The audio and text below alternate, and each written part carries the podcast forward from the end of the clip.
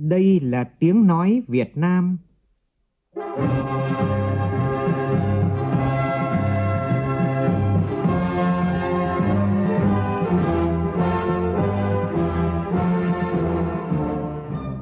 là tiếng nói Việt Nam, phát thanh từ Hà Nội, thủ đô nước Cộng hòa xã hội chủ nghĩa Việt Nam.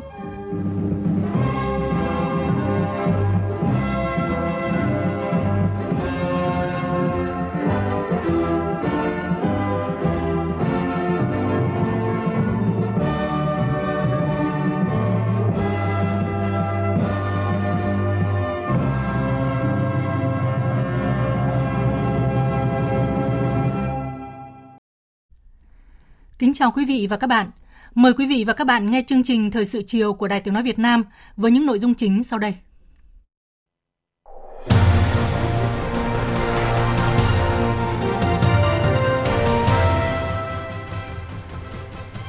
Thủ tướng Phạm Minh Chính chủ trì hội nghị triển khai chương trình hành động của chính phủ thực hiện nghị quyết số 23 của Bộ Chính trị về phương hướng phát triển kinh tế xã hội, bảo đảm quốc phòng, an ninh vùng Tây Nguyên.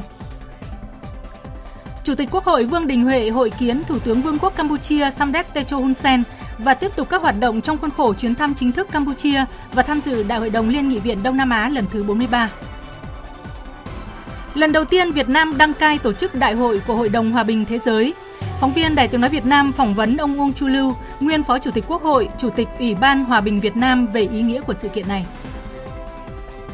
Kỷ niệm 40 năm Ngày Nhà giáo Việt Nam, sự tôn vinh và tri ân của các cấp chính quyền và xã hội dành cho các thầy cô giáo chính là sự khẳng định giá trị của nghề giáo trong xã hội ta, cao quý và đầy trọng trách.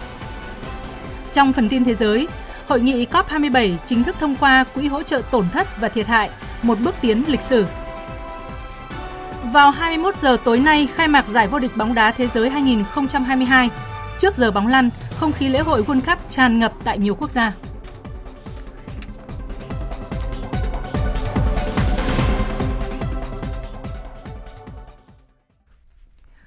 Bây giờ là nội dung chi tiết. Thưa quý vị và các bạn, Chủ tịch nước Nguyễn Xuân Phúc và phu nhân cùng đoàn cấp cao Việt Nam vào chiều qua đã về đến Việt Nam, kết thúc tốt đẹp chuyến thăm chính thức Thái Lan và dự APEC 2022. Tuyên bố chung trong chuyến thăm chính thức Thái Lan được đánh giá là mở ra chương mới trong hợp tác hai nước hướng tới 10 năm đối tác chiến lược tăng cường Việt Nam-Thái Lan vào năm 2023. Với APEC 2022, Việt Nam tiếp tục nêu ra nhiều đề xuất có tính khả thi cao, thúc đẩy các nền kinh tế kết nối toàn diện, phục hồi kinh tế và phát triển bền vững. Một bước đi quan trọng để thực hiện kế hoạch Aotearoa về tầm nhìn APEC đến năm 2040 mà Việt Nam là một thành viên khởi xướng. Phóng viên Vũ Dũng có bài viết Tăng cường kết nối kinh tế với Thái Lan, thúc đẩy APEC kết nối toàn diện. Mời quý vị và các bạn cùng nghe. Hết sức trọng thị, đây là cụm từ dành đánh giá về nghi thức đón tiếp của nước chủ nhà Thái Lan, bởi dù đang bận rộn APEC 2022, nhưng Thủ tướng Thái Lan Prayut chan o và phu nhân vẫn ra tận sân bay đón Chủ tịch nước Nguyễn Xuân Phúc, phu nhân và đoàn. Một nghi thức đặc biệt, mang tính lịch sử. Trong lễ đón tại sân bay, nước chủ nhà đã bắn 21 phát đại bác chào mừng. Lễ đón trang trọng cũng được tổ chức tại tòa nhà chính phủ Thái Lan.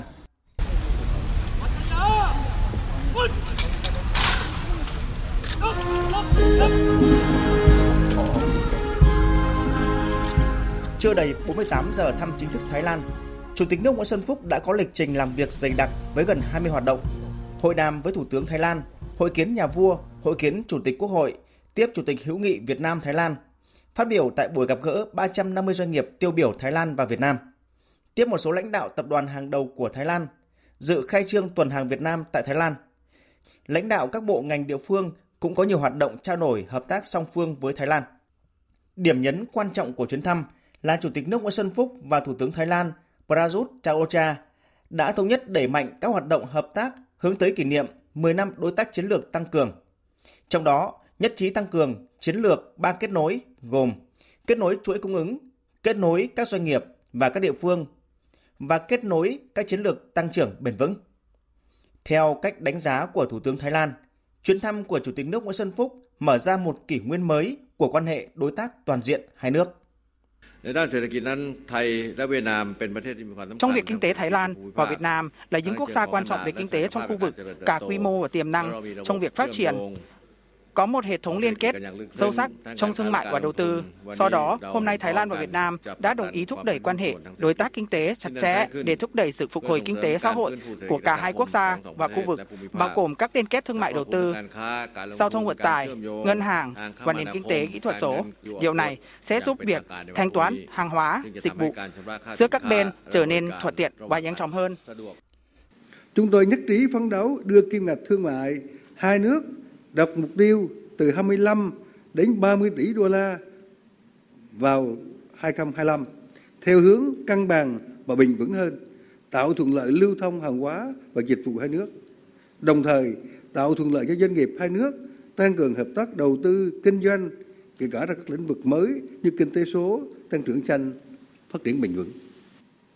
Kết thúc chuyến thăm, hai bên đã ra tuyên bố chung với thông điệp kỷ niệm 10 năm thiết lập quan hệ đối tác chiến lược Việt Nam Thái Lan, mở ra chương mới của mối quan hệ đối tác chiến lược mạnh mẽ hơn nữa vì hòa bình, ổn định và thịnh vượng chung. Và năm văn kiện hợp tác về triển khai quan hệ đối tác chiến lược tăng cường giai đoạn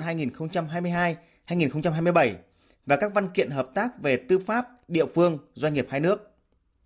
Trao đổi với phóng viên Đài Tiếng Nói Việt Nam, các doanh nghiệp, tập đoàn hàng đầu của Thái Lan bày tỏ rất ấn tượng với câu nói của Chủ tịch nước Nguyễn Xuân Phúc rằng chúng ta có thể kết nối ASEAN không chỉ bằng con đường mà còn bằng cả tình hữu nghị. Do đó, đều rất tin tưởng vào cơ hội hợp tác mới sau chuyến thăm của Chủ tịch nước. Ông Vichayut, Giám đốc tập đoàn KSCP Land Public của Thái Lan, cho biết. Mr. President, Chuyến thăm của ngài Chủ tịch nước khiến chúng tôi cảm thấy rất vinh dự, mở ra cơ hội tăng cường thương mại xuyên biên giới giữa Việt Nam và Thái Lan. Những doanh nghiệp tư nhân như chúng tôi rất trông đợi các cơ hội kinh doanh tại Việt Nam. Những gì chúng tôi đang tiến hành đầu tư và kinh doanh tại Thái Lan thì chúng tôi cũng có thể và rất mong muốn được mở rộng tại Việt Nam. Ông Phạm Tấn Công, Chủ tịch Liên đoàn Thương mại và Công nghiệp Việt Nam đánh giá cái không khí làm ăn giữa Việt Nam và Thái Lan hiện nay phải nói là rất là tốt trong cái cuộc gặp gỡ giữa doanh nghiệp hai nước ngoài việc quy mô về số lượng thì chúng tôi đã chứng kiến những cuộc tiếp xúc song phương của doanh nghiệp hai nước rất là sôi nổi những thông điệp của chủ tịch nước đưa ra về những mục tiêu phát triển của đất nước, chúng ta về cái sự tăng trưởng kinh tế và ổn định chính trị thì có thể nói đấy là như một lời hiệu triệu đối với cộng đồng doanh nghiệp Thái và họ đang xúc tiến và rủ nhau đầu tư rất lớn vào Việt Nam. Ở chiều ngược lại, chúng ta thấy các doanh nghiệp Việt Nam hiện nay cũng đang rất chăm chỉ sang Thái Lan. Trong chuyến thăm, Chủ tịch nước Nguyễn Xuân Phúc cũng đã gặp gỡ đại diện 100.000 kiều bào Việt Nam tại Thái Lan, thăm hỏi ân cần, động viên bà con. Chủ tịch nước cũng cho biết, khi tiếp xúc với các nhà lãnh đạo Thái Lan, đều đề nghị bạn tiếp tục quan tâm, tạo thuận lợi cho cộng đồng người Việt Nam và đã nhận được sự nhất trí cao. Sau chuyến thăm chính thức Thái Lan, Chủ tịch nước Nguyễn Xuân Phúc đã dự APEC 2022 với chủ đề Rộng mở, kết nối và cân bằng. Chủ tịch nước đã dự các phiên họp khai mạc đối thoại không chính thức giữa các nhà lãnh đạo các nền kinh tế APEC và các khách mời, ăn trưa làm việc giữa lãnh đạo các nền kinh tế APEC và khách mời, phiên toàn thể và phiên thảo luận chuyên đề đối thoại với các thành viên Hội đồng Tư vấn Kinh doanh APEC, phiên bế mạc. Sau 4 năm gián đoạn, đây là hội nghị trực tiếp đầu tiên các nhà lãnh đạo cấp cao của 21 nền kinh tế nhóm họp và đã thông qua tuyên bố chung về mô hình kinh tế sinh học, tuần hoàn và xanh – một chiến lược tăng trưởng mới sau đại dịch. Được mời làm diễn giả phát biểu tại nhiều phiên, Chủ tịch nước Nguyễn Xuân Phúc cũng là chủ tịch nhóm ASEAN trong APEC 2022 đã tích cực đề xuất nhiều sáng kiến và nhấn mạnh một châu Á Thái Bình Dương hòa bình, ổn định, thịnh vượng và phát triển bền vững là mục tiêu. Theo Chủ tịch nước, các thành viên APEC cần hành động vì lợi ích chung của cộng đồng để bảo vệ thành quả và giá trị của APEC trong ba thập kỷ qua. Châu Á Thái Bình Dương bước sang giai đoạn phát triển mới APEC cần đi đầu, thúc đẩy mô hình tăng trưởng cân bằng, bao trùm và bền vững, hỗ trợ các nền kinh tế chuyển đổi xanh, chuyển đổi số thành công. Theo đó cần đảm bảo môi trường thương mại và đầu tư mở, minh bạch, không phân biệt đối xử, gắn kết thương mại, đầu tư với các mục tiêu phát triển bền vững 2030, đào tạo và đào tạo lại nguồn nhân lực, nhất là lao động chất lượng cao. Đặc biệt, Chủ tịch nước Nguyễn Xuân Phúc đã cùng các thành viên APEC nhất trí tạo thêm các kênh trao đổi để thu hẹp khác biệt, duy trì đồng thuận cao trong APEC. Đây được xem là điểm có ý nghĩa quan trọng đóng góp cho thành công của hội nghị. Bộ trưởng Bộ Ngoại giao Bùi Thanh Sơn đánh giá. Đoàn Việt Nam chúng ta cũng đã chia sẻ những cái ý tưởng, quan điểm mới về xu thế phát triển, rồi cái định hướng phát triển của APEC trong cái giai đoạn đầy thách thức hiện nay. Những cái đề xuất của Việt Nam mà do Chủ tịch nước chúng ta nêu ra tại các hội nghị đều được cái sự hưởng ứng, sự đánh giá cao và được thể hiện trong văn kiện và bởi có cái tính đến cái lợi ích chung của tất cả các cái thành viên tham gia diễn đàn cũng như các thành phần trong xã hội của các nền kinh tế cũng như là cân bằng giữa lợi ích ngắn hạn và dài hạn trong cái quá trình phát triển ở khu vực. Chúng ta cũng đã chia sẻ những kinh nghiệm của Việt Nam trong cái quá trình phục hồi phát triển kinh tế cũng như là trong chuyển đổi xanh, chuyển đổi số và những cái chính sách quan trọng mà chúng ta đang triển khai. Bên lề APEC 2022, Chủ tịch nước Nguyễn Xuân Phúc có hàng loạt cuộc gặp gỡ, tiếp xúc song phương với các nhà lãnh đạo các nền kinh tế thành viên APEC, gồm Trung Quốc, Hoa Kỳ, Philippines, Singapore, Hàn Quốc, Australia, Canada, Pháp, Chile, Peru. Chủ tịch nước cũng đã có các cuộc gặp gỡ Thái tử, Thủ tướng Ả Rập Xê Út và trưởng khu hành chính đặc biệt Hồng Kông, Trung Quốc, Quỹ tiền tệ quốc tế IMF. Các nhà lãnh đạo đều đánh giá cao vai trò của Việt Nam trong APEC và nhiều diễn đàn quốc tế, khu vực, đồng thời mong muốn thúc đẩy hợp tác song phương với Việt Nam. Có thể nói chuyến thăm chính thức Thái Lan và dự APEC 2022 của Chủ tịch nước Nguyễn Xuân Phúc và phu nhân cùng đoàn cấp cao Việt Nam đã thành công tốt đẹp, mở ra chương mới trong hợp tác Việt Nam-Thái Lan, đồng thời thể hiện Việt Nam luôn trách nhiệm cao, chủ động và tích cực thúc đẩy APEC kết nối toàn diện và đảm bảo công bằng, phát triển bền vững. Vào chiều nay tại Phủ Chủ tịch, Chủ tịch nước Nguyễn Xuân Phúc trao quyết định thăng quân hàm cho đồng chí Huỳnh Chiến Thắng, Ủy viên Trung ương Đảng, Ủy viên Quân ủy Trung ương, Phó Tổng tham mưu trưởng Quân đội Nhân dân Việt Nam từ Trung tướng lên Thượng tướng. Chúc mừng Thượng tướng Huỳnh Chiến Thắng, Chủ tịch nước đề nghị trong thời gian tới, đồng chí Huỳnh Chiến Thắng tiếp tục cùng tập thể Đảng ủy, Thủ trưởng Bộ Tổng tham mưu, lãnh đạo chỉ đạo xây dựng Bộ Tổng tham mưu vững mạnh, ngang tầm nhiệm vụ trong tình hình mới, thực hiện tốt chức năng là cơ quan chỉ huy, điều hành quân đội nhân dân, dân quân tự vệ và thực hiện các chức năng quản lý nhà nước về quân sự, quốc phòng, làm tốt công tác tham mưu cho quân ủy Trung ương, Bộ Quốc phòng, lãnh đạo chỉ đạo toàn quân hoàn thành xuất sắc nhiệm vụ được giao.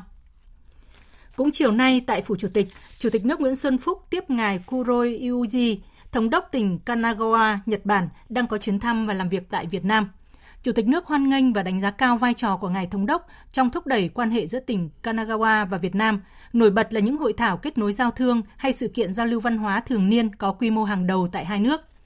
Đề cập Kanagawa có tiềm lực mạnh về kinh tế và các địa phương của Việt Nam có nhiều tiềm năng bổ sung cho nhau, Chủ tịch nước gợi mở hợp tác trong một số lĩnh vực, thúc đẩy các hoạt động giao lưu đoàn, giao lưu nhân dân, tăng cường hợp tác với các bộ ngành địa phương Việt Nam, tiếp tục khuyến khích các doanh nghiệp của tỉnh đẩy mạnh đầu tư kinh doanh về nông nghiệp chất lượng cao, công nghiệp hỗ trợ, công nghệ thông tin, chăm sóc sức khỏe, xử lý nước thải, bảo vệ môi trường, vân vân. Thưa quý vị và các bạn, Sáng nay tại tỉnh Lâm Đồng, Thủ tướng Phạm Minh Chính chủ trì hội nghị triển khai chương trình hành động của chính phủ thực hiện nghị quyết số 23 của Bộ Chính trị về phương hướng phát triển kinh tế xã hội, bảo đảm quốc phòng an ninh vùng Tây Nguyên năm 2030, tầm nhìn đến năm 2045 và xúc tiến đầu tư vùng. Cùng dự có Phó Thủ tướng Thường trực Chính phủ Phạm Bình Minh, các đồng chí ủy viên Trung ương, lãnh đạo các ban bộ ngành Trung ương về địa phương, đại diện các hiệp hội, doanh nghiệp, nhà đầu tư, đối tác phát triển trong nước và nước ngoài – Chương trình do Bộ Kế hoạch và Đầu tư tổ chức. Phóng viên Vũ Khuyên phản ánh. Hội nghị tập trung vào ba nội dung chính, triển lãm quảng bá hình ảnh vùng đất văn hóa con người và giới thiệu nông sản của vùng. Công bố chương trình hành động của chính phủ thực hiện nghị quyết số 23 của Bộ Chính trị và chương trình xúc tiến đầu tư vùng Tây Nguyên. Tại hội nghị, các đại biểu đã có nhiều ý kiến tham luận sâu sắc, khách quan, trách nhiệm, tâm huyết và đề xuất kiến nghị nhiều giải pháp phù hợp, sát thực tiễn và khả thi qua đó thể hiện sự quyết tâm đồng thuận cao để thúc đẩy phát triển nhanh và bền vững vùng Tây Nguyên, góp phần đưa nghị quyết số 23 của Bộ Chính trị vào thực tiễn đời sống xã hội. Về lĩnh vực giao thông vận tải, Thứ trưởng Bộ Giao thông Vận tải Lê Anh Tuấn nêu rõ. Đường địa phương thì phát triển chậm, chất lượng xấu, việc đi lại vùng sâu vùng xa có nhiều khó khăn, đặc biệt là mưa lũ, địa hình đồi núi bị chia cắt. Kết nối mạng lưới giao thông với địa phương và các quốc gia cửa khẩu thì còn rất là hạn chế, chưa được đồng bộ về cấp hạng đường, chưa phát huy được lợi thế của vùng. Chúng tôi cũng kiến nghị phải đổi mới tư duy tầm nhìn trong lĩnh vực ờ, quy hoạch, đặc biệt là quy hoạch giao thông à, phát huy sự năng động sáng tạo của các địa phương trong quy hoạch, đặc biệt quan tâm đến tính ờ, liên kết vùng, đầu tư phát triển kết cấu hạ tầng giao thông của vùng và lựa chọn các tuyến ờ, cao tốc ngắn nhất đảm bảo cảnh quan để tạo thêm cái không gian động lực mới cho sự phát triển. Đặc biệt, Thứ trưởng Bộ Nông nghiệp và Phát triển Nông thôn Phùng Đức Tiến đã đưa ra các giải pháp nhằm phát triển nông nghiệp trong thời gian tới. Hỗ trợ các tổ chức cá nhân xây dựng thương hiệu sản phẩm nông sản gắn với chỉ dẫn địa lý quảng bá giới thiệu sản phẩm. Tiếp tục phối hợp chặt chẽ với các bộ ngành, các doanh nghiệp thực hiện các biện pháp mở rộng thị trường xuất khẩu hướng tới các sản phẩm nông sản được xuất khẩu theo con đường chính ngạch với sản lượng lớn, chất lượng cao, có thương hiệu trên thị trường quốc tế. Về tổ chức sản xuất, cần tiếp tục có cơ chế chính sách tạo điều kiện thuận lợi cho thu hút doanh nghiệp đầu tư xây dựng nhà máy chế biến sản phẩm nông sản, phối hợp chặt chẽ với các doanh nghiệp định hướng quy mô vùng trồng, vùng nuôi thúc đẩy liên kết sản xuất hình thành các chuỗi nông sản tự chủ từ nuôi trồng đến tiêu thụ. Về lĩnh vực văn hóa du lịch, Thứ trưởng Bộ Văn hóa Thể thao và Du lịch Đoàn Văn Việt nêu ý kiến. Bộ Văn hóa Thể thao và Du lịch đề nghị các tỉnh thuộc vùng Tây Nguyên là nghiên cứu xây dựng cơ chế chính sách phù hợp với đặc thù của từng tỉnh trong khu vực. Trong đó là cần xây dựng một khung pháp lý cần thiết để chúng ta quản lý các loại hình du lịch sinh thái và cộng đồng gắn với việc bảo vệ quyền lợi cho các thành phần dân tộc ở Tây Nguyên khi tham gia các chương trình. Hay cần tạo môi trường đầu tư một cách thông thoáng để thu hút nguồn đầu tư phát triển du lịch nói chung, khu du lịch sinh thái, du lịch cộng đồng nói riêng. Cần quan tâm đầu tư hệ thống hạ tầng giao thông, kết nối giữa các điểm du lịch đặc biệt đó là giao thông tiếp cận đến các vườn quốc gia, đến các khu bảo tồn thiên nhiên, đến các khu vùng đồng bào dân tộc, tạo điều kiện thuận lợi cho các doanh nghiệp làm du lịch cũng như là hình thành các tour du lịch trải nghiệm để thu hút đông đảo du khách. Sau khi nghe các ý kiến thảo luận, phát biểu tại hội nghị, Thủ tướng Chính phủ Phạm Minh Chính đã phân tích tiềm năng thế mạnh, cơ hội nổi trội, lợi thế cạnh tranh và những tồn tại hạn chế của vùng, đồng thời chỉ rõ mục tiêu, chỉ tiêu chủ yếu chương trình hành động của chính phủ. Trên cơ sở đó, đề ra một số chỉ tiêu cụ thể như tốc độ tăng trưởng tổng sản phẩm trên địa bàn bình quân đạt từ 7 đến 7,5%. Đến năm 2030, tổng sản phẩm bình quân đầu người đạt khoảng 130 triệu đồng, tương đương 5.000 đô la Mỹ. Tỷ lệ đô thị hóa đạt khoảng 37,2 đến 40,7%. Tỷ lệ xã đạt chuẩn nông thôn mới đạt khoảng 85%. Để hiện thực mục tiêu đó, Thủ tướng đã chỉ rõ quan điểm chỉ đạo, nhiệm vụ giải pháp. Theo đó, Thủ tướng yêu cầu. Trong cái tinh thần chung của quyết lần này thì tôi muốn nhấn mạnh đến cái vai trò của phát triển kinh tế xã hội để góp phần quan trọng quyết định vào cái ổn định chính trị, trật tự an toàn xã hội của Tây Nguyên để phát triển. Phải tự lực tự cường, đi lên từ cái bàn tay khối óc, khung trời mảnh đất của mình thôi. Lấy cái nguồn lực bên trong là cơ bản chiến lược lâu dài và là quyết định. Nguồn lực bên ngoài là quan trọng và đột phá. Lấy người dân doanh nghiệp làm trung tâm, làm chủ thể là mục tiêu, là động lực, là nguồn lực cho sự phát triển. Phải có cái cách tiếp cận toàn cầu, toàn diện, toàn dân để đối phó với các thách thức mang tính toàn cầu, mang tính toàn dân. Phải phát triển, đột phá, bao trùm toàn diện thì nhưng mà lại phải bền vững và thu hẹp cái khoảng cách giàu nghèo, đảm bảo cái an sinh xã hội mà không để ai bị bỏ lại phía sau. Chúng ta phải tích cực đổi mới công nghệ, đa dạng hóa sản phẩm, đa dạng hóa thị trường mà đa dạng hóa cái chuỗi cung ứng thì chúng ta mới đủ cái khả năng để chúng ta phát triển. Về xúc tiến đầu tư, Thủ tướng Phạm Minh Chính yêu cầu các địa phương phải sớm hoàn thiện và ổn định cơ chế chính sách thu hút đầu tư phù hợp sát thực tiễn, mang tính khả thi, mang lại hiệu quả. Đối với các doanh nghiệp, Thủ tướng đề nghị các nhà đầu tư, doanh nghiệp, các đối tác phát triển tiếp tục giữ vững niềm tin, nêu cao tinh thần hợp tác cùng có lợi, khắc phục khó khăn, vượt qua thử thách, tiếp tục đồng hành cùng Việt Nam nói chung và Tây Nguyên nói riêng, xây dựng chiến lược kinh doanh lâu dài bền vững, thực hiện đúng cam kết đầu tư thỏa thuận hợp tác, đã nói rồi thì phải làm, đã hứa cam kết thì phải thực hiện, đã thực hiện thì phải có hiệu quả trên tinh thần lợi ích hài hòa, rủi ro chia sẻ, nghiêm túc tuân thủ luật pháp, thực hiện tốt văn hóa doanh nhân, nói không với tiêu cực, thực hiện tốt chế độ chính sách đối với người lao động và đồng hành với chính quyền các cấp không đánh đổi môi trường, an sinh xã hội, lấy tăng trưởng kinh tế đơn thuần. Cũng theo phóng viên Vũ Khuyên, chiều nay Thủ tướng Phạm Minh Chính làm việc với Ban Thường vụ tỉnh ủy Lâm Đồng về tình hình kinh tế xã hội, quốc phòng an ninh, xây dựng Đảng, hệ thống chính trị năm 2022, phương hướng nhiệm vụ năm 2023. Thủ tướng Chính phủ Phạm Minh Chính chúc mừng biểu dương Đảng bộ, chính quyền người dân doanh nghiệp tỉnh Lâm Đồng đã đạt được trong những năm qua, nhất là trong năm 2022, kinh tế xã hội khôi phục nhanh. Bên cạnh đó, Thủ tướng cũng chỉ rõ những tiềm năng thế mạnh và những tồn tại hạn chế của tỉnh,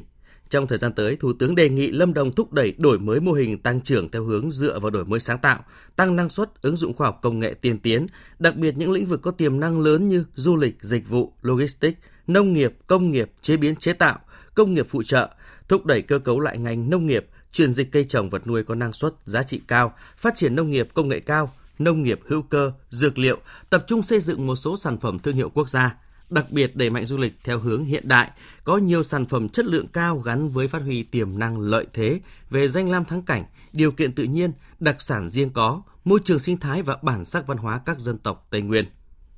Thủ tướng đề nghị Lâm Đồng cần đẩy mạnh giải ngân vốn đầu tư công các chương trình mục tiêu quốc gia, nhất là các dự án, công trình trọng điểm như các tuyến giao thông, tuyến kết nối, đầu tư phát triển hạ tầng kinh tế xã hội đồng bộ, hiện đại. Đặc biệt tỉnh cần triển khai hiệu quả công tác an sinh xã hội, đảm bảo phúc lợi xã hội, chú trọng quản lý đất đai, tài nguyên rừng, bảo vệ môi trường, ứng phó biến đổi khí hậu, bảo tồn phát huy các giá trị văn hóa, tín ngưỡng, tôn giáo, truyền thống tốt đẹp, các di tích lịch sử văn hóa tiêu biểu các dân tộc Tây Nguyên. Thủ tướng đề nghị Lâm Đồng giữ vững ổn định chính trị, an ninh trật tự an toàn xã hội, tập trung đấu tranh chấn áp tội phạm, tệ nạn xã hội, đẩy mạnh thực hiện các kết luận thanh tra, điều tra và thi hành các bản án, góp phần tạo thuận lợi cho sản xuất kinh doanh, củng cố niềm tin của nhân dân, coi trọng công tác xây dựng Đảng và hệ thống chính trị trong sạch vững mạnh,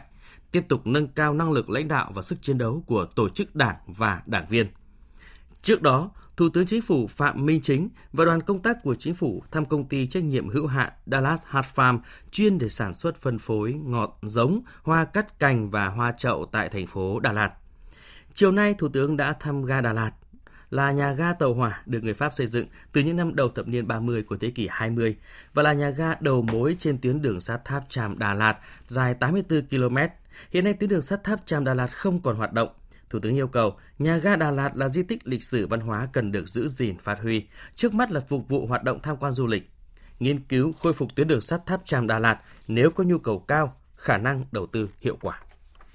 Trong khuôn khổ chuyến thăm chính thức Vương quốc Campuchia và tham dự Đại hội đồng Liên nghị viện Đông Nam Á lần thứ 43, sáng nay Chủ tịch Quốc hội Vương Đình Huệ đã có cuộc hội kiến với Samdech Techo Hun Sen, Thủ tướng Vương quốc Campuchia tại Cung Hòa Bình. Tin của phóng viên Lê Tuyết.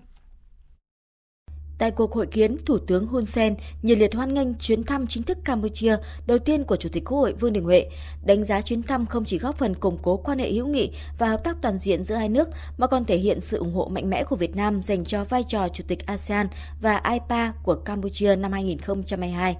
Thủ tướng Hun Sen bày tỏ ấn tượng những thành tiệu to lớn của Việt Nam trong thời gian qua, nhất là phục hồi và tăng trưởng kinh tế sau đại dịch COVID-19 Thủ tướng Hun Sen đánh giá cao kết quả các cuộc hội đàm, hội kiến giữa Chủ tịch Quốc hội Vương Đình Huệ với Chủ tịch Quốc hội Samdech Hensomrin và Chủ tịch Thượng viện Samdech Sechum, mong muốn cơ quan lập pháp hai nước sẽ tiếp tục tăng cường hợp tác trao đổi thông tin, chia sẻ kinh nghiệm chuyên môn nghiệp vụ trong lĩnh vực lập pháp, hợp tác giám sát việc thực hiện các hiệp định thỏa thuận đã ký, góp phần vun đắp hơn nữa cho mối quan hệ hữu nghị truyền thống và hợp tác toàn diện giữa hai nước. Nhân dịp này, thông qua Chủ tịch Quốc hội Vương Đình Huệ, Thủ tướng Hun Sen đã trân trọng gửi lời thăm hỏi thân tình tới Tổng Bí thư Nguyễn Phú Trọng, Chủ tịch nước Nguyễn Xuân Phúc và Thủ tướng Chính phủ Phạm Minh Chính.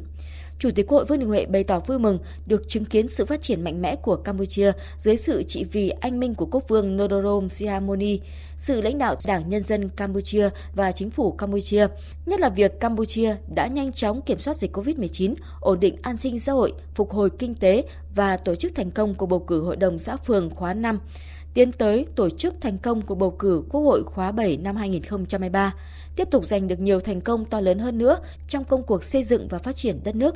Đánh giá cao vai trò và những đóng góp quan trọng của Samdech Techo Hun Sen đối với quan hệ tốt đẹp giữa Việt Nam và Campuchia trong những năm qua, Chủ tịch Hội Vương Đình Huệ đề nghị Samdech Techo Hun Sen trên cương vị cao cả Chủ tịch Đảng Nhân dân Campuchia, Thủ tướng Vương quốc Campuchia tiếp tục quan tâm chỉ đạo thúc đẩy quan hệ hữu nghị và hợp tác toàn diện giữa hai nước, trong đó có hợp tác quốc phòng an ninh biên giới, thương mại, đầu tư, nông nghiệp, giáo dục đào tạo, du lịch, giao lưu nhân dân, hợp tác giữa các địa phương, tạo điều kiện thuận lợi để cộng đồng người gốc Việt ổn định cuộc sống, đóng góp tích cực cho sự phát triển thịnh vượng của Vương quốc Campuchia và quan hệ hai nước. Thủ tướng Hun Sen nhất trí với các đề xuất của Chủ tịch Hội Vương Đình Huệ, trong đó có việc tạo điều kiện giải quyết giấy tờ pháp lý, cũng như hoan nghênh những ý tưởng và mô hình hợp tác mới để tạo sinh kế cho người gốc Việt tại Campuchia. Thủ tướng Hun Sen nhấn mạnh việc đào tạo cán bộ trẻ coi đây là nhân tố quan trọng trong việc tiếp tục thúc đẩy quan hệ láng giềng hữu nghị giữa Việt Nam và Campuchia. Trao đổi về các vấn đề quốc tế, hai nhà lãnh đạo cho rằng trong bối cảnh tình hình kinh tế chính trị thế giới đã và đang diễn biến rất phức tạp khó lường, hai đảng, hai nhà nước, nhân dân hai nước càng phải tăng cường đoàn kết, tin cậy chính trị, đẩy mạnh hợp tác kinh tế, nỗ lực duy trì đoàn kết, thống nhất, giữ vững nguyên tắc đồng thuận và khẳng định được vai trò trung tâm của ASEAN trong cấu trúc an ninh khu vực, đề cao các nguyên tắc của ASEAN về vấn đề Biển Đông. Cũng trong sáng nay, Chủ tịch Quốc hội Vương Đình Huệ đã tiếp Phó Thủ tướng, Phó Chủ tịch Đảng Nhân dân Campuchia, Chủ tịch Hội hữu nghị Campuchia Việt Nam Men Samon. Tại cuộc tiếp, Chủ tịch Hội Vương Đình Huệ bày tỏ vui mừng lần đầu tiên đến thăm đất nước Chùa Tháp tươi đẹp trong năm hữu nghị Việt Nam Campuchia, Campuchia Việt Nam và dịp kỷ niệm 69 năm ngày độc lập của Campuchia và cảm kích trước tình cảm sự đón tiếp trọng thị chu đáo mà lãnh đạo cấp cao và nhân dân Campuchia dành cho đoàn. Chủ tịch Hội đánh giá cao vai trò cá nhân Phó Thủ tướng Men Sam On nói riêng và Hội hữu nghị Campuchia Việt Nam nói chung trong việc thúc đẩy ngoại giao nhân dân, giao lưu văn hóa, tình đoàn kết và hữu nghị láng giềng tốt đẹp giữa hai chính phủ và nhân dân hai nước trên nhiều cương vị công tác. Đồng thời đề nghị Phó Thủ tướng tiếp tục hỗ trợ quan tâm, ủng hộ và tạo điều kiện cho công dân, doanh nghiệp Việt Nam và cộng đồng người gốc Việt sinh sống làm ăn, kinh doanh ổn định và thuận lợi tại Campuchia. Phó Thủ tướng Men Som On bày tỏ vui mừng gặp lại Chủ tịch Quốc hội Vương Đình Huệ, đánh giá chuyến thăm chính thức đầu tiên tới Campuchia của Chủ tịch Quốc hội hết sức có ý nghĩa, không chỉ góp phần củng cố quan hệ láng giềng hữu nghị và hợp tác toàn diện giữa hai nước mà còn thể hiện sự ủng hộ mạnh mẽ của Việt Nam dành cho Campuchia trong vai trò Chủ tịch ASEAN 2022 và Đại hội đồng IPA 43. Nhân dịp này, Phó Thủ tướng chúc mừng những thành tiệu to lớn toàn diện của Việt Nam thời gian qua trong công cuộc xây dựng phát triển đất nước và hội nhập quốc tế. Phó Thủ tướng khẳng định Campuchia có được hòa bình như hôm nay là có sự giúp đỡ trí tình của Đảng, Nhà nước và nhân dân Việt Nam giúp giải phóng Campuchia khỏi chế độ diệt chủng. Hai nhà lãnh đạo bày tỏ hài lòng về sự phát triển tích cực của quan hệ láng giềng hữu nghị và hợp tác toàn diện Việt Nam Campuchia thời gian qua, đặc biệt là việc nhà nước và nhân dân hai nước cùng nhau tổ chức các hoạt động có ý nghĩa nhân dịp năm hữu nghị Việt Nam Campuchia, Campuchia Việt Nam 2022, trong đó có chuyến thăm chính thức Việt Nam và tham dự lễ kỷ niệm 55 năm ngày thiết lập quan hệ ngoại giao giữa hai nước của Phó Thủ tướng Men Samon hai nhà lãnh đạo nhất trí trong thời gian tới cần tăng cường hơn nữa hợp tác trên tất cả các kênh, trong đó có hợp tác nghị viện, hợp tác giữa các địa phương có chung đường biên giới, đẩy mạnh giao lưu nhân dân hữu nghị bằng nhiều hình thức thiết thực và hiệu quả qua các hoạt động của hai hội hữu nghị và nhóm nghị sĩ hữu nghị hai nước, góp phần nâng cao nhận thức của thế hệ trẻ về ý nghĩa và tầm quan trọng của mối quan hệ láng giềng tốt đẹp, hữu nghị truyền thống, hợp tác toàn diện và bền vững lâu dài giữa hai nước. Cũng theo phóng viên Lê Tuyết, chiều nay tại thủ đô Phnom Penh, Vương quốc Campuchia, trong khuôn khổ Đại hội đồng Liên nghị viện các quốc gia Đông Nam Á lần thứ 43, Chủ tịch Quốc hội Vương Đình Huệ, Chủ tịch Quốc hội Campuchia Samdech Heng Samrin và Chủ tịch Quốc hội Lào Say Sỏng Phôn Phong Vi Hàn đã có cuộc gặp thảo luận về các biện pháp đưa mối quan hệ hợp tác và đối tác liên nghị viện của ba nước đi vào chiều sâu, thiết thực và hiệu quả. Tại cuộc gặp, ba chủ tịch quốc hội đã ký tuyên bố chung nhất trí nâng cấp cơ chế hội nghị hiện nay giữa các ủy ban của Quốc hội ba nước Campuchia, Lào, Việt Nam thành hội nghị cấp cao Quốc hội ba nước Campuchia, Lào, Việt Nam, đồng thời thông qua quy trình thủ tục của hội nghị cấp cao Quốc hội Campuchia, Lào, Việt Nam. Tuyên bố chung khẳng định, việc thiết lập cơ chế hội nghị cấp cao Quốc hội ba nước Campuchia, Lào, Việt Nam nhằm tăng cường và củng cố quan hệ hữu nghị, Tình đoàn kết chặt chẽ và hợp tác toàn diện trọng tâm là phát triển kinh tế xã hội, hợp tác quốc phòng an ninh, giao lưu nhân dân vì sự phát triển bền vững của ba nước và của khu vực. Thúc đẩy, giám sát việc thực hiện các thỏa thuận, chương trình hành động và các dự án hợp tác mà chính phủ ba nước đã thống nhất cũng như các thỏa thuận đa phương mà ba nước là thành viên. Thúc đẩy việc trao đổi, chia sẻ thông tin, kinh nghiệm và thực tiễn tốt trong thực thi các chức năng và nhiệm vụ của Quốc hội Campuchia, Lào, Việt Nam. Chủ tịch Quốc hội ba nước thống nhất Hội nghị cấp cao Quốc hội ba nước Campuchia, Lào, Việt Nam sẽ được tiến hành 2 năm một lần do Chủ tịch Quốc hội ba nước chủ trì trên cơ sở luân phiên theo thứ tự bảng chữ cái. Và vào lúc này thì Chủ tịch Quốc hội Vương Đình Huệ và đoàn đại biểu cấp cao Quốc hội nước ta đang có cuộc gặp gỡ và nói chuyện với các cán bộ nhân viên đại sứ quán và cộng đồng người Việt Nam tại Campuchia. Nội dung chi tiết sẽ được chúng tôi cập nhật trong các bản tin thời sự sau. Thời sự VOV nhanh, tin cậy, hấp dẫn.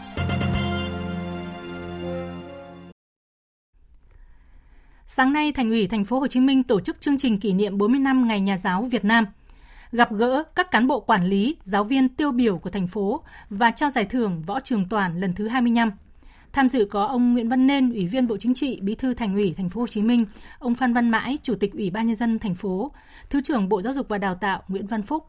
Tin của phóng viên Vũ Hường thường trú tại Thành phố Hồ Chí Minh. Phát biểu tại buổi lễ, ông Phan Văn Mãi, Chủ tịch Ủy ban nhân dân thành phố Hồ Chí Minh biểu dương ngành giáo dục thành phố đã xuất sắc dẫn đầu phong trào thi đua đổi mới sáng tạo trong quản lý giảng dạy và học tập do Bộ Giáo dục và Đào tạo phát động, cùng sự phát triển của giải thưởng Võ Trường Toản sau 25 năm. Theo ông Mãi, một trong những vấn đề mà lãnh đạo thành phố quan tâm nhất hiện nay là chăm lo cho đội ngũ thầy cô giáo. Trong một nền giáo dục tiên tiến và hiện đại, vai trò của người thầy luôn là yếu tố quyết định – vì thế, việc thu hút người giỏi, tâm huyết đến với nghề sư phạm, chăm lo đội ngũ giáo viên, làm sao để các thầy cô giáo có niềm tin, động lực đứng trên bục giảng phải là nhiệm vụ thường xuyên và rất quan trọng. Thành phố rất mong nhận được ý kiến đóng góp để cải thiện vấn đề này tốt hơn. Bên cạnh đó, mỗi thầy cô luôn phải rèn luyện, phấn đấu để trở thành người thầy tốt, cùng xây dựng văn hóa học đường. Dường như lãnh đạo thành phố còn nợ quý thầy cô nhiều vướng mắt chậm được giải quyết. Ở một góc độ nào đó, xã hội còn nợ sự thấu cảm và lòng tri ân đối với các nhà giáo. Song tôi có niềm tin sự nghiệp trồng người của thành phố sẽ tiếp tục được dung đắp mạnh mẽ. Đội ngũ thầy cô giáo sẽ được chăm lo tốt hơn, nâng cao ý thức trách nhiệm, chuẩn mực đạo đức, tình yêu nghề và tự hào với sứ mạng của mình. Dịp này, 50 cán bộ quản lý, giáo viên có nhiều đóng góp xuất sắc cho ngành giáo dục được trao giải thưởng Võ Trường Toản. Nhận được giải thưởng Võ Trường Toản lần này, thầy Đỗ Minh Hoàng, giáo viên môn giáo dục thể chất trường tiểu học Phan Huy Ích, quận Tân Bình chia sẻ. Đây là một cái giải bản thân tôi cảm thấy là rất là vinh dự à, qua 23 năm công tác và phấn đấu để mỗi ngày, mỗi bản thân giáo viên phải tự làm mới mình và để giáo dục lại cho học sinh. Nếu như một ngày mà chúng tôi không cập nhật được thông tin, không học tập thì có lẽ chúng tôi sẽ bị tuột lại. Vì vậy, bản thân mỗi một giáo viên mỗi ngày phải tự trao dồi, phải tự học tập để nâng cao mình để phục vụ cho công tác giảng dạy. Sự tôn vinh và tri ân của các cấp chính quyền và xã hội dành cho các thầy cô giáo chính là sự khẳng định giá trị của nghề giáo trong xã hội ta. Nghề giáo viên luôn đặc biệt cao quý, vinh quang nhưng cũng đầy trọng trách, nhất là trong bối cảnh hiện nay đáp ứng yêu cầu đổi mới giáo dục và đào tạo, đảm bảo nguồn nhân lực cho đất nước. Và bây giờ chúng tôi mời quý vị và các bạn cùng phóng viên Thanh Nga gặp gỡ một cô giáo như lời tự nhận của cô là cô giáo làng. Cô Nguyễn Thị Hoài Thu, tổ trưởng Tổ văn Sử địa của trường Trung học phổ thông Quang Trung, ngôi trường ở huyện ngoại thành Thủy Nguyên, thành phố Hải Phòng, Cô là người đi đầu trong đổi mới phương pháp dạy học của trường Trung học phổ thông Quang Trung và thành phố Hải Phòng với thành quả gần đây nhất là có tới 44 trong tổng số 50 học sinh trong một lớp đạt 9 điểm môn văn trở lên trong kỳ thi tốt nghiệp Trung học phổ thông quốc gia vừa qua. Vũ trụ lội mà phi phận sự nữa Giờ ngoại khóa môn ngữ văn của học sinh trường Chùa phổ thông Quang Trung, huyện Thủy Nguyên, thành phố Hải Phòng luôn được học sinh đón chờ. Dưới sự hướng dẫn của cô giáo Nguyễn Thị Hoài Thu, các em học sinh hứng thú với hình thức sân khấu hóa các tác phẩm văn học, thậm chí hóa thân thành các nhân vật hay chính tác giả để nói về tác phẩm. Rất nhiều hình thức dạy học sáng tạo đã được cô Hoài Thu vận dụng trong các giờ dạy văn của mình như phương pháp đóng vai, hỏi chuyên gia, phương pháp dạy học theo dự án vân vân.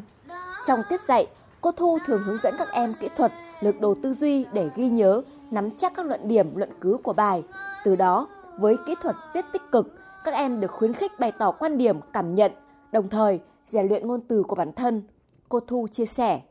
Mỗi một buổi tối trước khi mà lên lớp bao giờ tôi cũng phải tìm ra với một cái bài dạy này tôi phải làm thế nào để có thể là giúp cho học sinh phát triển được năng lực ấy bằng cách là gì đó là sử dụng phương pháp dạy học nào và sử dụng kỹ thuật dạy học nào. Cũng biết rằng là nếu mà đổi mới phương pháp và các kỹ thuật dạy học thì học sinh và thầy cô cũng rất là vất vả. Nhưng mà làm như thế được thì học sinh nó rất là hào hứng. Không phải đi vào cái lối mòn là cô cứ đọc, cô cứ giảng và cho học sinh cứ viết và chép, mà ở đây là học sinh được làm việc. Hơn 20 năm gắn bó với nghề, cô giáo Nguyễn Thị Hoài Thu luôn chăn trở để đổi mới phương pháp giáo dục, làm mới mình mỗi ngày và làm mới quan điểm học văn của học sinh. Để có phương pháp sơ đồ tư duy truyền đạt cho học sinh, cô Thu đã từng khăn gói quả mướp từ Hải Phòng lên Hà Nội để theo học một khóa học về vẽ sơ đồ tư duy và sáng tạo phù hợp với môn dạy và học trò của mình. Những tiết dạy của cô Thu đã vượt qua những bài giảng đơn thuần, dạy cho các em cách tư duy và bồi đắp tâm hồn, cảm xúc. Em Đoàn Thủy Dương, học sinh lớp 11B11 và Hoàng Văn Hiệp, lớp 12C8, trường Trung học phổ thông Quang Trung cảm nhận về những giờ dạy văn của cô Thu. Từ khi gặp cô Thu thì em bắt đầu có niềm cảm hứng và bắt đầu thích học văn. Cô sẽ dạy bọn em cách khai triển các ý trong bài và cách phân tích thơ dựa trên những ý kiến của bản thân hoặc là những cái cảm nhận của bản thân về bài thơ hoặc bài văn đó để viết văn. Mặc dù chỉ trải qua 3 tháng học nhưng mà cô mang lại cho em nhiều kiến thức. Cô rất là vui tính trong các giờ học, tạo cái sự thoải mái cho bọn em tiếp thu bài nhanh hơn. Cô giáo Nguyễn Thị Hoài Thu cũng là người chấp cánh ước mơ cho nhiều thế hệ học trò của trường Trung phổ thông Quang Trung, một ngôi trường xa trung tâm thành phố Hải Phòng. Điều kiện kinh tế của người dân còn nhiều khó khăn. Nhiều học sinh của cô đã giành giải cao trong các kỳ thi học sinh giỏi văn các cấp. Đặc biệt, trong kỳ thi tốt nghiệp Trung phổ thông vừa qua, tất cả 50 học sinh lớp 12C4 do cô Thu giảng dạy đều đạt điểm 8 môn văn trở lên. Trong đó, 44 trên 50 học sinh đạt điểm 9 trở lên, điểm trung bình môn văn của lớp là 9,17. Năm học vừa qua, Hải Phòng cũng là địa phương đứng đầu toàn quốc về kết quả thi tốt nghiệp trung học phổ thông môn ngữ văn. Đó là kết quả của những nỗ lực trong đổi mới phương pháp dạy học và tâm huyết của những giáo viên như cô Nguyễn Thị Hoài Thu, là công sức cháy ngọt của các thầy cô giáo đang từng ngày làm mới mình với tất cả tình yêu đối với học trò. Chuyển sang các nội dung đáng chú ý khác. Đại hội lần thứ 22 Hội đồng Hòa bình Thế giới sẽ chính thức khai mạc vào ngày mai tại Hà Nội. Đây là lần đầu tiên Việt Nam đăng cai tổ chức đại hội của Hội đồng Hòa bình Thế giới, thể hiện uy tín, vị thế của Việt Nam trong các nỗ lực duy trì hòa bình, ổn định và phát triển thịnh vượng của thế giới. Trước thềm hội nghị, phóng viên Đài Tiếng Nói Việt Nam phỏng vấn ông Uông Chu Lưu, nguyên Phó Chủ tịch Quốc hội, Chủ tịch Ủy ban Hòa bình Việt Nam về ý nghĩa của sự kiện này. À, thưa ông, Đại hội Hội đồng Hòa bình Thế giới chuẩn bị khai mạc tại thủ đô Hà Nội. Điều này có ý nghĩa gì và vì sao Hội đồng Hòa bình Thế giới lại lựa chọn tổ chức đại hội lần thứ 22 tại Việt Nam ạ? Ờ, tôi nghĩ điều trước tiên đó, phải nói rằng là giữa Việt Nam và Hội đồng Hòa bình Thế giới đấy có một cái quan hệ rất là tốt đẹp. Đấy, có cái tính lịch sử từ khi Việt Nam là một trong những cái nước là sáng lập viên ra Hội đồng Hòa bình Thế giới và cái vai trò đấy, tham gia của Việt Nam đối với các hoạt động của hòa bình thế giới đấy, cũng được bạn bè quốc tế và các thành viên của hội đồng thừa nhận. Cái điểm thứ hai tôi nghĩ rằng ấy, Việt Nam là một cái đất nước thanh bình, ổn định, đấy, đang đổi mới, hội nhập và phát triển. Nhân dân Việt Nam chúng ta có một cái truyền thống yêu nước, hòa hiếu, yêu chuộng hòa bình và rất thân thiện, giàu lòng mến khách thủy chung tình nghĩa. Thứ ba nữa là bây giờ các đồng chí biết là qua cái công cuộc đổi mới, suốt 35 năm qua, thì Việt Nam chúng ta đã giành được những cái thành tựu rất là to lớn, toàn diện trên tất cả các lĩnh vực. Và chúng ta cũng là một trong những ít nước là khống chế tốt cái đại dịch Covid-19 Đấy. và tình hình kinh tế xã hội của Việt Nam hai năm vừa rồi đó là thế giới trong cái tình trạng là rơi vào cái khủng hoảng suy thoái. Nhưng về Việt Nam chúng ta thì vẫn đạt được, đấy, những cái thành tựu rất là tích cực. Đấy. thì đấy là những cái yếu tố mà cũng làm cho bạn bè là các nước thành viên của hội đồng thấy rằng Việt Nam ấy là một cái nơi rất đáng để chọn là tổ chức cái đại hội lần này. Là cái cơ hội để mà chúng ta có thể nói là giới thiệu với bạn bè về cái lịch sử, về cái truyền thống, cái đấu tranh để gìn và giữ độc lập tự do của đất nước về đấu tranh ờ, để mà giải phóng dân tộc cũng như những cái thành tựu về đổi mới đất nước của chúng ta. Vâng thưa ông, thông qua đại hội lần thứ 22 thì Ủy ban Hòa bình Việt Nam muốn truyền tải thông điệp gì ờ, đến với bạn bè quốc tế cũng như là đến nhân dân Việt Nam ạ? Thì qua cái đại hội lần này thì chúng ta muốn gửi đến các bạn một cái thông điệp về cái hình ảnh nhất là trong cái thời kỳ đổi mới hiện nay để cái thứ hai nữa ta cũng tuyên truyền đối với bạn bè quốc tế về cái đường lối đối ngoại độc lập tự chủ hòa bình hữu nghị hợp tác phát triển phải thể hiện được cái vai trò là một cái thành tích tích cực trong cộng đồng quốc tế và qua cái lần này thì ta cũng muốn đóng góp cái hoạt động của Hội đồng Hòa bình Việt Nam, Ủy ban Hòa bình Việt Nam đối với phong trào hòa bình thế giới và đối với Hội đồng Hòa bình thế giới. qua cái đại hội lần này thì tôi nghĩ ở đây cũng là một cái dịp để mà chúng ta tuyên truyền nâng cao cái nhận thức của các tầng lớp nhân dân nhất là thế hệ trẻ đối với cái vai trò những cái giá trị của hòa bình đối với cái công cuộc xây dựng và bảo vệ đất nước của chúng ta. Vâng, xin cảm ơn ông. Cùng với các quốc gia trên toàn cầu, Việt Nam chúng ta tổ chức nhiều sự kiện hưởng ứng Ngày Thế giới tưởng niệm các nạn nhân tử vong vì tai nạn giao thông, được chọn là ngày hôm nay 20 tháng 11. Đây là năm thứ 11 nước ta tổ chức sự kiện Ngày Thế giới tưởng niệm các nạn nhân tử vong vì tai nạn giao thông. Để bày tỏ niềm thương xót với những người xấu số khi tham gia giao thông và chia sẻ mất mát, chia sẻ gánh nặng với những người thân của họ. Đây cũng là cơ hội để nhắc nhở mọi người về tầm quan trọng của việc tuân thủ quy định pháp luật về trật tự an toàn giao thông. Theo ông Khuất Việt Hùng, Phó Chủ tịch chuyên trách Ủy ban An toàn giao thông quốc gia, thông qua sự kiện này, Ủy ban muốn lan tỏa tới người tham gia giao thông những thông điệp có ý nghĩa. Cũng như mọi năm, thì năm nay thì tại cái lễ tưởng niệm tổ chức đêm hôm qua thì đồng chí bộ trưởng bộ thông vận tải phó điều trưởng trực ủy ban an toàn giao thông quốc gia cũng đã gửi cái lời chia buồn đến thân nhân của những nạn nhân không may tử vong do tai nạn giao thông. Cũng đặc biệt là đồng chí kêu gọi chúng ta tưởng nhớ đến những người đã mất nhưng chúng ta hành động vì những người đang sống. Vì gia đình vì cộng đồng xung quanh vì toàn xã hội chúng ta phải thực hiện tốt các quy định pháp luật về trật tự an toàn giao thông và chúng ta xây dựng cái văn hóa giao thông an toàn đây cũng chính là cái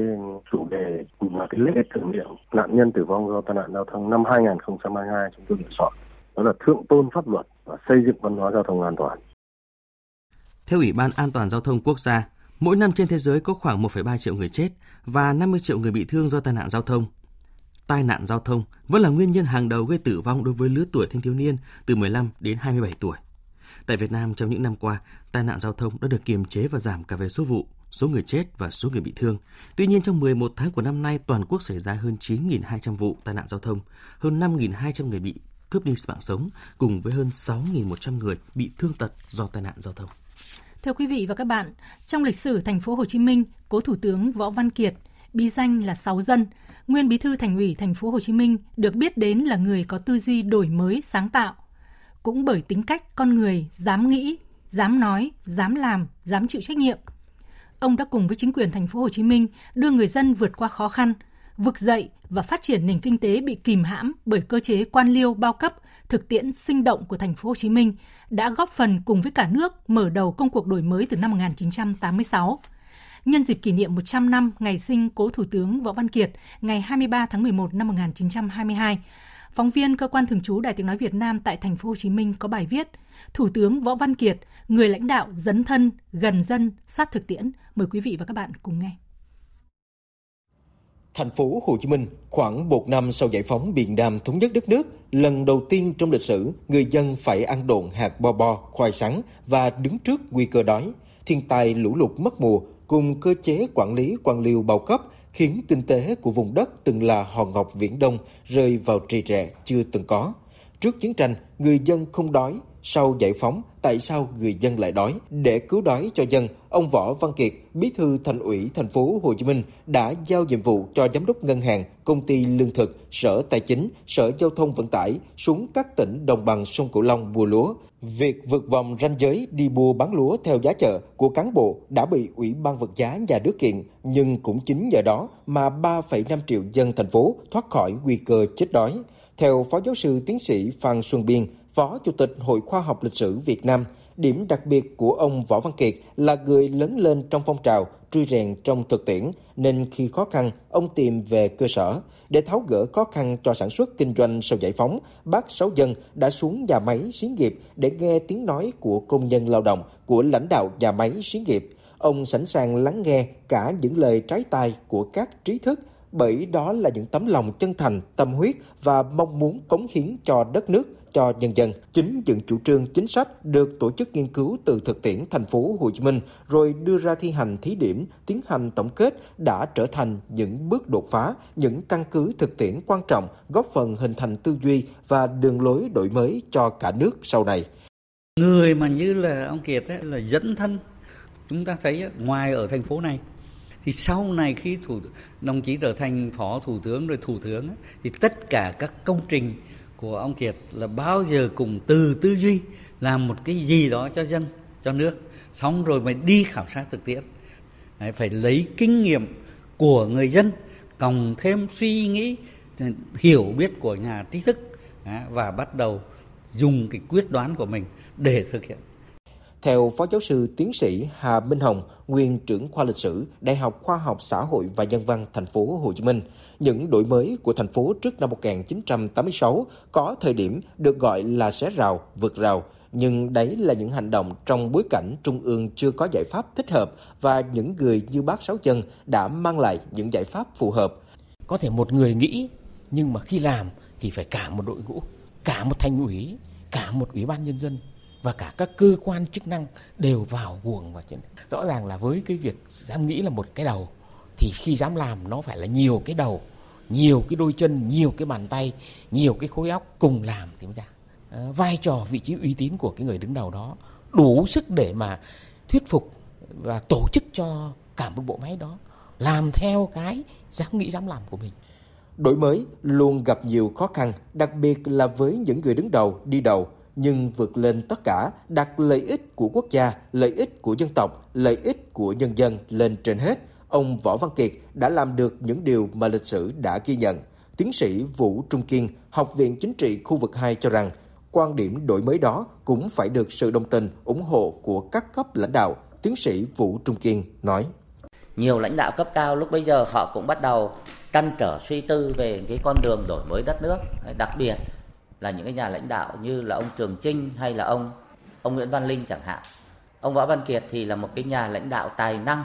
với một cái tư duy đổi mới, vượt trước, nhưng mà ít nhất là ông cũng hội đủ và ông gặp được cái điều kiện thuận lợi của cả ba cái yếu tố, đó là thiên thời, địa lợi và và nhân hòa thì chính những cái đó nó tạo nên cái cái thuận lợi cho cái công cuộc đổi mới đất nước từ Đại hội Đảng toàn quốc lần thứ 6 năm 1986 đến nay, đất nước ta đã hơn 35 năm thực hiện công cuộc đổi mới. Vị thế của đất nước ta trên trường quốc tế ngày càng được khẳng định, đời sống nhân dân ngày càng tốt hơn. Trước yêu cầu phát triển của lịch sử, tại Đại hội Đảng toàn quốc lần thứ 13 năm 2021, Đảng ta tiếp tục đặt ra mục tiêu đổi mới và để tiếp tục thực hiện công cuộc đổi mới của đất nước, vẫn rất cần những lãnh đạo có tư duy đột phá, dám nghĩ, dám làm, dám chịu trách nhiệm vì lợi ích của quốc gia, dân tộc, vì nhân dân như ông Võ Văn Kiệt.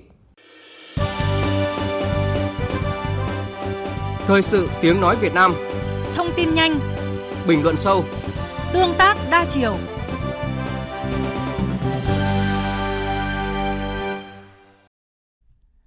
Truyền thông Malaysia hôm nay dẫn thông báo của Ủy ban bầu cử nước này về kết quả bầu cử Hạ viện cho biết không có đảng nào giành đủ số ghế cần thiết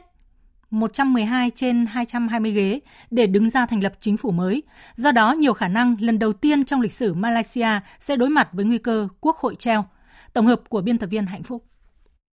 Theo kết quả do Ủy ban bầu cử Malaysia công bố, tính đến 4 giờ 30 phút sáng nay 20 tháng 11 theo giờ địa phương, không có liên minh hoặc chính đảng nào giành đủ số cần thiết là 112 trên 220 ghế tại Hạ viện để đứng ra thành lập chính phủ mới. Mặc dù vậy, cả ứng cử viên của Liên minh Dân tộc là cựu Thủ tướng Muhyiddin Yassin và ứng cử viên của Liên minh Hy vọng ông Anwar Ibrahim đều tuyên bố giành chiến thắng và kêu gọi lập liên minh thành lập chính phủ mới. Ông Muhyiddin Yassin nói, Làn sóng ủng hộ của công chúng đối với Liên minh Dân tộc, đặc biệt là từ các cử tri trẻ tuổi, đã giúp chúng tôi đạt được chiến thắng này. Để đảm bảo sự ổn định, chúng tôi hoan nghênh sự tham gia của bất kỳ bên nào để hình thành một chính phủ trong sạch và ổn định. Trong khi đó, ứng cử viên Liên minh Hy vọng Anwar Ibrahim khẳng định sẽ đệ trình lên nhà vua để thành lập chính phủ mới. Với tư cách là một khối độc lập, chúng tôi đã nhận được sự ủng hộ của các nghị sĩ để thành lập chính phủ với đa số, đơn giản theo quy trình thông thường được đệ trình lên nhà vua, người có quyền quyết định cuối cùng. Tôi chỉ thông báo rằng chúng tôi có đa số. Cũng hôm nay tại Kazakhstan diễn ra cuộc bầu cử tổng thống trước hạn. Các điểm bỏ phiếu đã mở cửa từ 7 giờ theo giờ địa phương và đóng cửa vào lúc 20 giờ. Dạng sáng nay theo giờ địa phương, Hội nghị thượng đỉnh lần thứ 27 các bên tham gia Công ước khung của Liên Hợp Quốc về biến đổi khí hậu tại Ai Cập đã đạt được thỏa thuận mang tính lịch sử về việc thành lập một quỹ đền bù cho những nước nghèo chịu tác động nghiêm trọng của tình trạng thời tiết cực đoan. Tuy nhiên, để quỹ này trở thành hiện thực thì vẫn cần phải có rất nhiều cuộc đàm phán khó khăn khác. Tổng hợp của biên tập viên Đài Tiếng Nói Việt Nam. COP27 phải kéo dài sang ngày thứ hai mới thông qua được thỏa thuận mang tính lịch sử về việc thành lập một quỹ bồi thường tổn thất và thiệt hại về môi trường. Phát biểu trước khi bỏ phiếu, Ngoại trưởng Ai Cập kiêm Chủ tịch COP27, ông Samen Soki nhấn mạnh việc thành lập quỹ đem lại sự công bằng cho những đối tượng bị tổn thương do thiệt hại về môi trường. Thế giới đang theo dõi, tôi kêu gọi tất cả chúng ta nâng cao những kỳ vọng mà cộng đồng toàn cầu giao phó cho chúng ta, đặc biệt là đối với những người dễ bị tổn thương nhất nhưng lại là nhóm người ít gây ra biến đổi khí hậu. Mặc dù đây mới chỉ là thỏa thuận mang tính ban đầu, những nội dung cụ thể như nguồn tài trợ, quy chế hoạt động của quỹ sẽ được các bên tiếp tục thảo luận tại hội nghị COP28 vào năm 2023 thông qua một ủy ban chuyển tiếp. Theo Bộ trưởng Môi trường Maldives Almina Sauna, việc thành lập quỹ có ý nghĩa vô cùng quan trọng đối với các nước nhỏ như Maldives. Các bên đã đạt được một thỏa thuận về tổn thất và thiệt hại. Điều này có nghĩa là đối với các quốc gia như Maldives, chúng tôi sẽ có được các giải pháp khí hậu của mình. Lễ khai mạc vòng chung kết World Cup 2022 sẽ diễn ra vào lúc 21 giờ tối nay theo giờ Việt Nam trên sân An Bay với sức chứa 60.000 chỗ ngồi. Đây là lần đầu tiên World Cup được tổ chức tại một quốc gia Trung Đông. Trước giờ bóng lăn, không khí lễ hội bóng đá đã tràn ngập tại nhiều quốc gia trên thế giới. Biên tập viên Thiều Dương thông tin. Những người hâm mộ cuồng nhiệt đang đổ về thủ đô Doha, Qatar trước thềm trận khai mạc giải đấu World Cup 2022. Trong đó một số cổ động viên đã thực hiện hành trình kéo dài hơn 20 giờ với nhiều lần quá cảnh. Bất chấp sự mệt mỏi sau một chuyến đi dài, ngay khi đặt chân đến Qatar, những người hâm mộ đã hòa mình vào không khí lễ hội, sẵn sàng tham dự các bữa tiệc bóng đá, âm nhạc và văn hóa tại đây. Ai đến lễ hội cũng mong muốn một kỳ World Cup thành công dành cho đất nước mình. Trận mở màn gặp Qatar, chúng tôi thực sự vui mừng khi thi đấu với chủ nhà. Đây sẽ là một màn trình diễn tuyệt vời, một trận đấu rất thú vị. Chúng tôi đang kỳ vọng mang chiếc cúp về nhà. Chúng tôi sẽ mang nó trở lại Argentina vì chúng tôi xứng đáng với điều đó.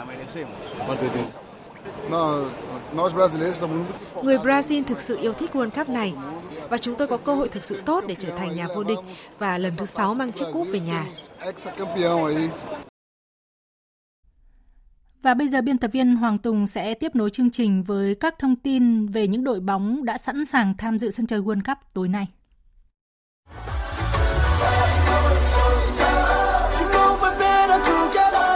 Hướng tới World Cup 2022 Hướng tới World Cup 2022 Quý vị và các bạn thân mến, trận đấu khai mạc World Cup 2022 sẽ là màn chạm trán giữa chủ nhà Qatar và đội tuyển Ecuador lúc 23 giờ ngày hôm nay 20 tháng 11 giờ Việt Nam ở lượt trận đầu tiên bảng A. Đây là lần đầu tiên chủ nhà Qatar có mặt tại sân chơi World Cup, trong khi Ecuador trở lại Cúp bóng đá thế giới sau 8 năm vắng bóng. Để chuẩn bị cho giải đấu, Qatar đã có 4 trận giao hữu trong thời gian gần đây. Với phong độ ấn tượng, họ toàn thắng cả 4 đối thủ là Guatemala, Honduras, Panama và Albania. Điểm mạnh của đội bóng chủ nhà là liên tục được tập trung và thi đấu thường xuyên, qua đó tạo nên sự gắn kết trong lối chơi. Chia sẻ trước trận đấu, huấn luyện viên Felix Sanchez của Qatar cho rằng ở cấp độ World Cup có những khác biệt về trình độ giữa các đội. Chúng tôi sở hữu không ít cầu thủ tài năng, nhưng giờ là lúc chúng tôi phải thi đấu tập trung, chủ động trong thế trận phòng ngự phản công. Chúng tôi sẽ tìm cách phòng ngự thật hiệu quả, giảm thiểu tối đa các cơ hội cho đối phương và cố gắng chuyển trạng thái càng nhanh càng tốt. Về phần Ecuador, đại diện Nam Mỹ cũng gặp khá nhiều rắc rối và từng đối diện với nguy cơ bị loại khỏi giải đấu vì sử dụng một cầu thủ không hợp lệ ở vòng loại khu vực. Từng tham dự World Cup 2002, 2006 và 2014, đội bóng áo vàng mới chỉ duy nhất một lần vượt qua được vòng đấu bảng. Trong buổi họp báo trước trận đấu, huấn luyện viên Gustavo Alfaro đánh giá cao đối thủ Qatar. Lợi thế của Qatar Eh, là họ đã chuẩn bị cho trận đấu này hơn 12 năm. Bây giờ, họ chỉ cần điều chỉnh các chi tiết nhỏ, bởi đó là một đội bóng rất khoa học, thi đấu có hệ thống và rất hiểu nhau. Tuyển Qatar không sở hữu các cầu thủ ở các giải đấu lớn châu Âu, nhưng đó là một đội bóng rất gắn kết và có sự chuẩn bị tốt về thể chất để có thể gây ra nhiều khó khăn cho bất cứ đối thủ nào. Trận đấu mở màn mang tính chất quan trọng với cả hai. Đội nào giành chiến thắng sẽ có nhiều cơ hội giành vé đi tiếp, bởi bảng đấu còn có sự góp mặt của hai đội bóng được đánh giá cao hơn là Hà Lan và Senegal. Nhà đương kim vô địch thế giới tuyển Pháp vừa nhận cú sốc trước thềm World Cup 2022. Quả bóng vàng thế giới Karim Benzema đã phải bỏ lỡ giải đấu này Theo kết quả kiểm tra y tế mới nhất, tiền đạo 34 tuổi này bị chấn thương cân kheo và đặc biệt là vết rách ở đùi trái. Sau khi tham khảo ý kiến của bộ phận y tế trong đội, Benzema buộc phải đưa ra quyết định rút lui khỏi giải bóng đá thế giới năm nay. Như vậy, huấn luyện viên Deschamps chỉ còn có thời gian là một ngày để bổ sung nhân sự vào thay thế cho Karim Benzema trước khi bước vào trận giao quân gặp đội tuyển Australia vào lúc 2 giờ ngày 23 tháng 11 theo giờ Việt Nam. Dự báo thời tiết Phía Tây Bắc Bộ có mưa vài nơi, sáng sớm có sương mù và sương mù nhẹ rải rác, trưa chiều trời nắng gió nhẹ, nhiệt độ từ 20 đến 30 độ. Phía Đông Bắc Bộ có mưa vài nơi, sáng sớm có sương mù và sương mù nhẹ rải rác, trưa chiều trời nắng, gió Đông Bắc đến Đông cấp 2, cấp 3, nhiệt độ từ 20 đến 30 độ. Khu vực từ Thanh Hóa đến Thừa Thiên Huế, phía Bắc Thanh Hóa đến Nghệ An có mưa rào rải rác và có nơi có rông. Phía Nam, Hà Tĩnh đến Thừa Thiên Huế có mưa vừa, mưa to, có nơi mưa rất to và rông. Gió Đông Bắc đến Đông cấp 2, cấp 3, nhiệt độ từ 21 đến 29 độ. Khu vực từ Đà Nẵng đến Bình Thuận có mưa vừa, mưa to, có nơi mưa rất to và rông, gió Đông Bắc cấp 2, cấp 3, nhiệt độ từ 22 đến 29 độ. Tây Nguyên có mưa vừa, mưa to, có nơi mưa rất to và rông, gió đông đến đông bắc cấp 2, cấp 3, nhiệt độ từ 19 đến 28 độ. Nam Bộ có mưa vừa, mưa to, có nơi mưa rất to và rông, gió đông bắc đến bắc cấp 2, cấp 3, nhiệt độ từ 22 đến 29 độ. Khu vực Hà Nội có mưa vài nơi, sáng sớm có sương mù và sương mù nhẹ rải rác, trưa chiều trời nắng, gió đông bắc đến đông cấp 2, cấp 3, nhiệt độ từ 22 đến 30 độ. Dự báo thời tiết biển, Bắc và Nam Vịnh Bắc Bộ, vùng biển từ Quảng Trị đến Quảng Ngãi có mưa rào và rông vài nơi, gió Đông Bắc cấp 4, cấp 5. Vùng biển từ Bình Định đến Ninh Thuận và từ Bình Thuận đến Cà Mau có mưa rào và rông vài nơi, gió Đông Bắc cấp 5 có lúc cấp 6, giật cấp 7, cấp 8, biển động. Vùng biển từ Cà Mau đến Kiên Giang có mưa rào và rông, trong mưa rông có khả năng xảy ra lốc xoáy và gió giật mạnh cấp 7, cấp 8, gió Tây Bắc cấp 5. Khu vực Bắc Biển Đông có mưa rào và rông rải rác, gió Đông Bắc cấp 5, riêng vùng biển phía Bắc cấp 6, giật cấp 7, cấp 8, biển động. Khu vực Nam Biển Đông có mưa rào và rải rác có rông, phía Tây gió mạnh cấp 5, phía Đông gió Đông Nam đến Nam cấp 4, cấp 5. Khu vực giữa Biển Đông và khu vực quần đảo Trường Sa thuộc tỉnh Khánh Hòa có mưa rào và rông, gió Đông Nam đến Nam cấp 4, cấp 5. Khu vực quần đảo Hoàng Sa thuộc thành phố Đà Nẵng có mưa rào và rông rải rác, gió Đông Bắc cấp 5. Vịnh Thái Lan có mưa rào và rông, trong mưa rông có khả năng xảy ra lốc xoáy và gió giật mạnh cấp 7, cấp 8, gió Tây Bắc cấp 4, cấp 5. Tới đây chúng tôi xin kết thúc chương trình Thời sự chiều của Đài Tiếng Nói Việt Nam. Chương trình do các biên tập viên Hằng Nga, Lan Anh thực hiện với sự tham gia của phát thanh viên Sơn Tùng, kỹ thuật viên Hà Hùng, chịu trách nhiệm nội dung Lê Hằng.